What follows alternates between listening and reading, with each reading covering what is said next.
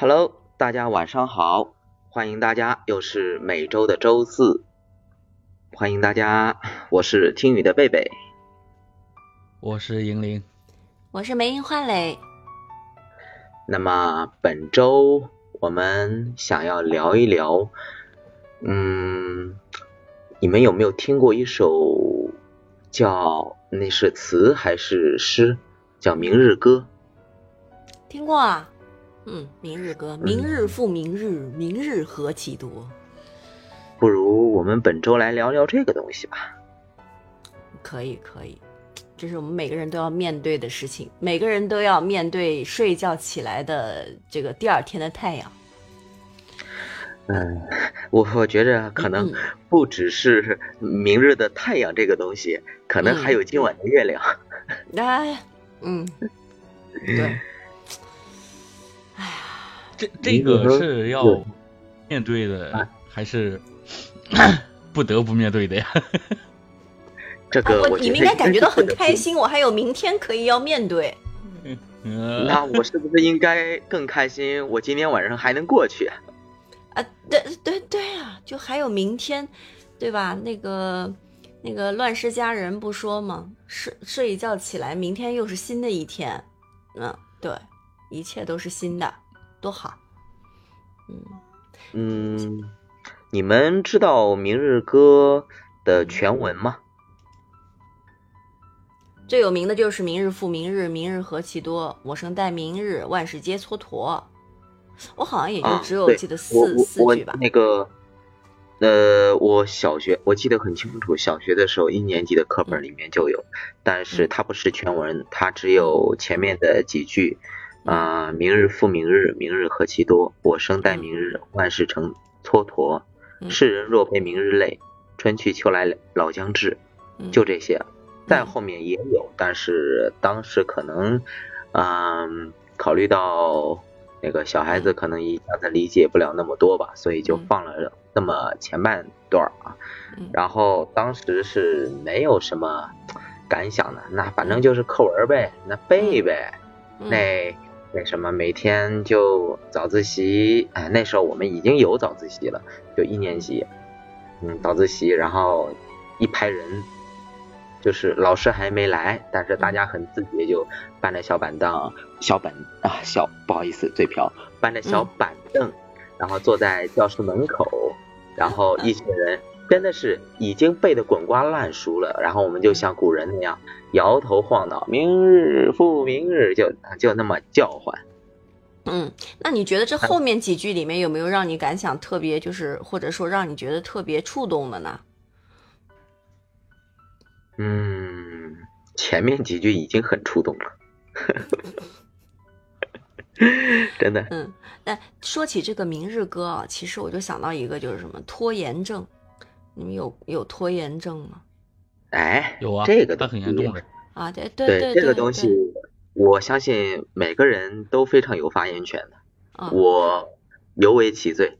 啊，对，所以这个《明日歌》就是治这个拖延症的药。哎，注意啊，我说的不是良药啊，是啊是药，哎也也也也是那个叫一个提醒和鞭挞，但是呃这药放在这里吃不吃那就是个人的事儿了。嗯，就像你说的，天天啊从小到大被这个老师被家长说啊呀背这个诗啊背，其实就是要提醒我们这个不要蹉跎了岁月，浪费了青春啊。但事实上。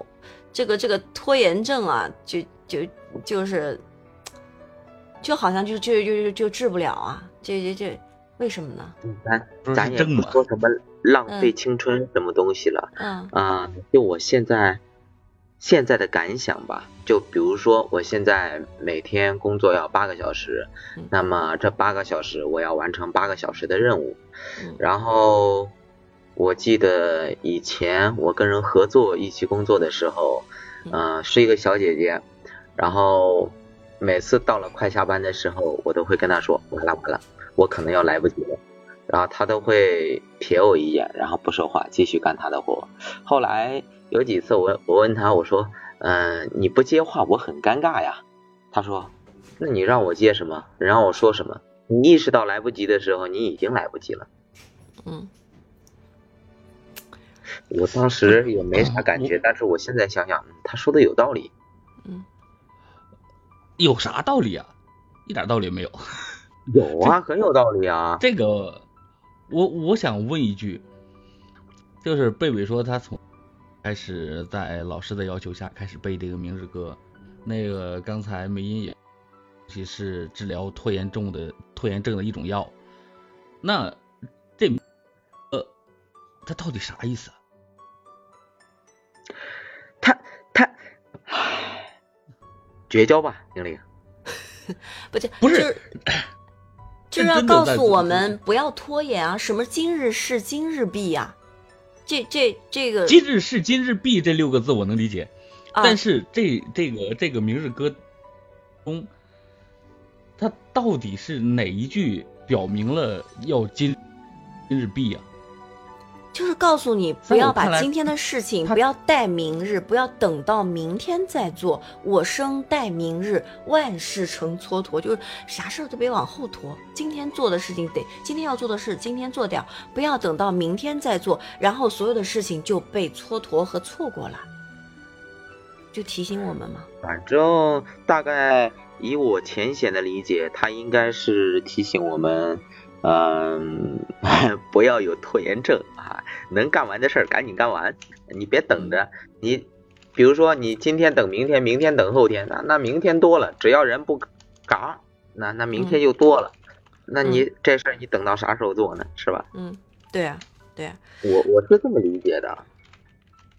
就是啊，但是其实啊，就是。我觉得拖延症，我觉得现在特别普遍，无论是什么年龄段的人，对吧？就啊，是的确，什么不论什么年龄段的人，其实都都会患有拖延。我我不说别人，我自己就是一个严重的拖延症患者。我是这种这个作业，如果可以这个几点交啊？八点交。我最好能在七点五十九分才把它做完，就就很喜欢这样。也这么说，没啊啊，你先说完。嗯，但是我我我觉得啊，患拖延症的人大概率有这么两种情况，就是说说看。第一个就是他对自我的这种接受度极其之高，就你。啊，怎样都行，都是自己怎样都行，无所谓。对，怎样都行。我我这件事拖拖拖到最后，这个事情没有做好，还没做好就没做好。哎，行，可以，就差不多就行了，对吧？啊，然后还有一种情况，就是说我是个特别聪明的人，即使他往后拖拖拖拖，他这事儿还能办好。那既然我如此这般，那我何不前面多玩一会儿呢？我为这个事情费那么多神干嘛？我轻松的就能把它做好了。我我我曾经一度以为我自己是第二种，就是，嗯，我印象特别深。那时候上上学的时候，那时候教画画，啊，教画画是就是老师是布置了作业以后要一个星期交，一个星期之后交。那我们同学那认真没有拖延拖延症的人是。他能从星期一就开始画，我们那个画是要裱的，裱在画板上面，然后要等它干干透了，然后割下来交上去。哎呀，我们那个勤奋的那个同学能一个星期为这个作业画三次，我从来都不，我从来都是在星期天晚上，我们那时候还住校，回家了之后。呃，从家回回学校，星期天晚上到到到学校了之后，开始临时赶，赶完了之后，进校的第二天的画还没有完全干透呢，然后就割下来了，割下来然后就交上去了。哎，就这样，我的画还经常被老师当做是泛画拿出来给给给给给学生看。然后我觉得啊，这样也行啊，行吧，那那我以后都在最后一天交，所以我就从来对就是对自己特别自信。啊，然后就会就会拖延，那让，呃，然后慢慢慢慢的呢，就转变成了第一种人。一开始是觉得自己哎怎么教都可以成为范画，被老师拿出来给同学们展示一下。到最后发现越来越不行，越来越不行之后，就无限的接受了自己的这种嗯叫什么？就就就嗯包容度对自己的包容度越来越高，标准降的是越来越低。好，于是拖延症还是在那个地方。但什么时候开始？什么时候开始转变了呢？就是我觉得，就是自己真正的独立了，成了有了自己的家庭，然后特别是有了孩子之后，哎呀，我就发现好像不能如此，就一下由原来的一个完全没有目的性做事情的一个人，就变得要要要变得有计划，然后在工作中真的是锤炼了自己。嗯，逼着自己就一步步的，呃一一就是你天天拿个小本本记今天要做的一二三四五六七八九十件事情，然后做一件勾一件，做一件勾一件，今天不做完就不睡觉，好像就一下子就不知道莫名的就改了，可能就是这种人在一定的压力，真正的压力来了的时候，这个东西才会改掉。所以说，你光是喊一喊明日歌，对我来说好像没什么用处，必须要。被现实摁在地上暴击之后，或者说，嗯，在某一种竞争状态下，可能就会激发，才会才会真正的意识到，真的不能再拖延了。那我问你们个问题啊，你们有没有经历过一种情况啊？就是，呃，寒假作业或者是暑假作业，那老师发下个几本啊，语数外。三本我记得当时就这三本啊，啊，然后老师说这点任务量啊，我一个星期都不用就能全部搞定了。嗯，老师每次都这么说，啊，我觉得老师说的没没毛病，因为我每次也是这么做的，就是刚开始放假，疯玩啊，撒丫子跑啊，到处逛啊，最后一个礼拜的时候呀，马上开学了。那三本书，三本的作业还没做完呢，咋办？然后埋头苦干，同学家这里借一本，那里借一本抄啊。我可能不需要一个礼拜，我三十天、三四天就搞完了。对啊，这个作业为什么要提前做呢？都是最后几天赶啊。不是，我要知道作业为什么要做呢？这东西填炉子里不就行了吗？还有道理呀。还是你这更绝。直接直直接跟跟跟老师说一下，说那个作业，让让我奶奶那个点炉子的时候不不小心给烧掉了，你找不到了，不就可以了吗？为啥要做了？那那再给你一本，你补一下呗。啊，那没有多的，那个不 没事儿，老师总会留两本的。不不，这个，那那那哎，不是的，还往往老师在这个寒暑假作业之外还会布置几篇作文呢。什么周记呀？你这怎么糊弄过去？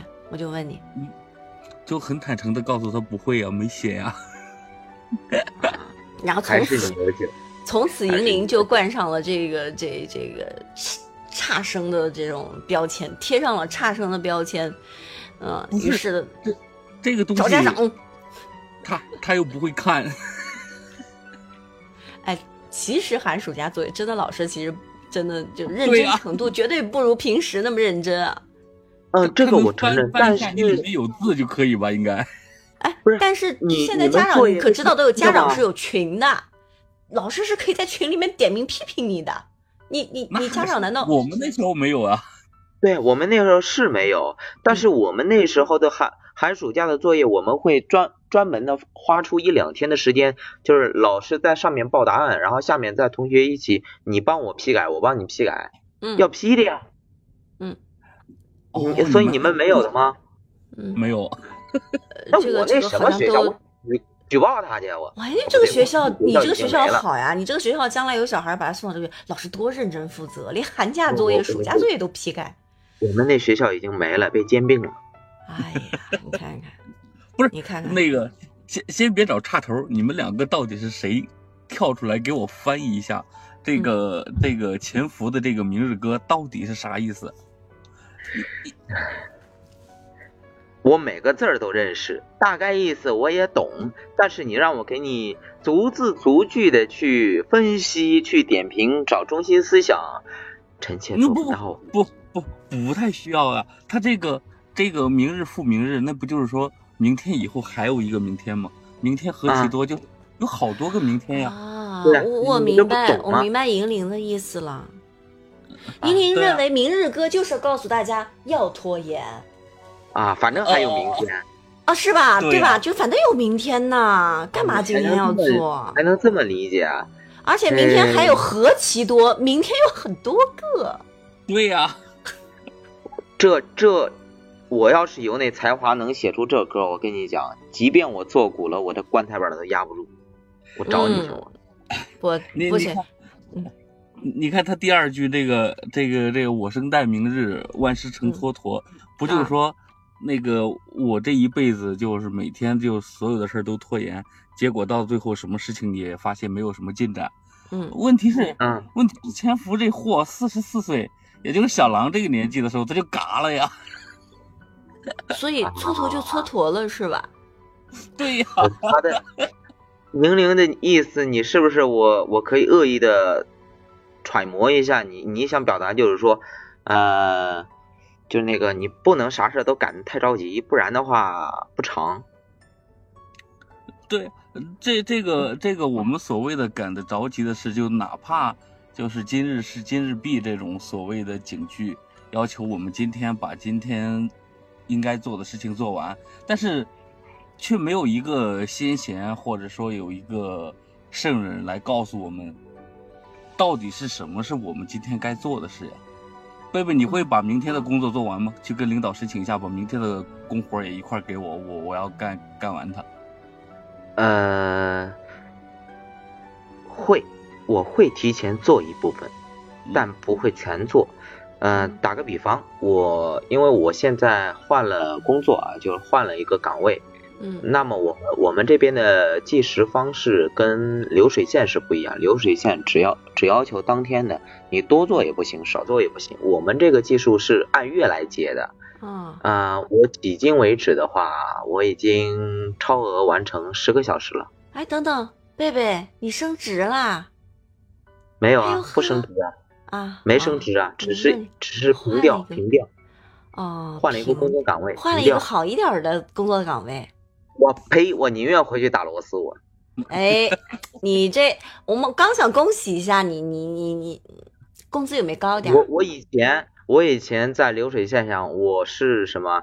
呃，说的难听一点，我就是一个人肉机器，我嗯没得感情啊。不哦过没关系，现在你有感我情了。哎，现在我我以前只是劳力，我现在还要劳心。哦，工资啊高点儿没？哎，加班啊，你只要做的多，那肯定稍微多一点米，对吧？哦，那但是恭喜恭喜恭喜！你别恭喜呀、啊，恭之前还跟同事讨论过这个问题呢。呃，我们我们的就是意思就是想说说什么呢？嗯，你现在不努力赚钱，今后哪儿来钱去买命？然后我同事就说，我现在努力赚钱了，我以后就没钱，呃，以后就没有命去花这个钱了。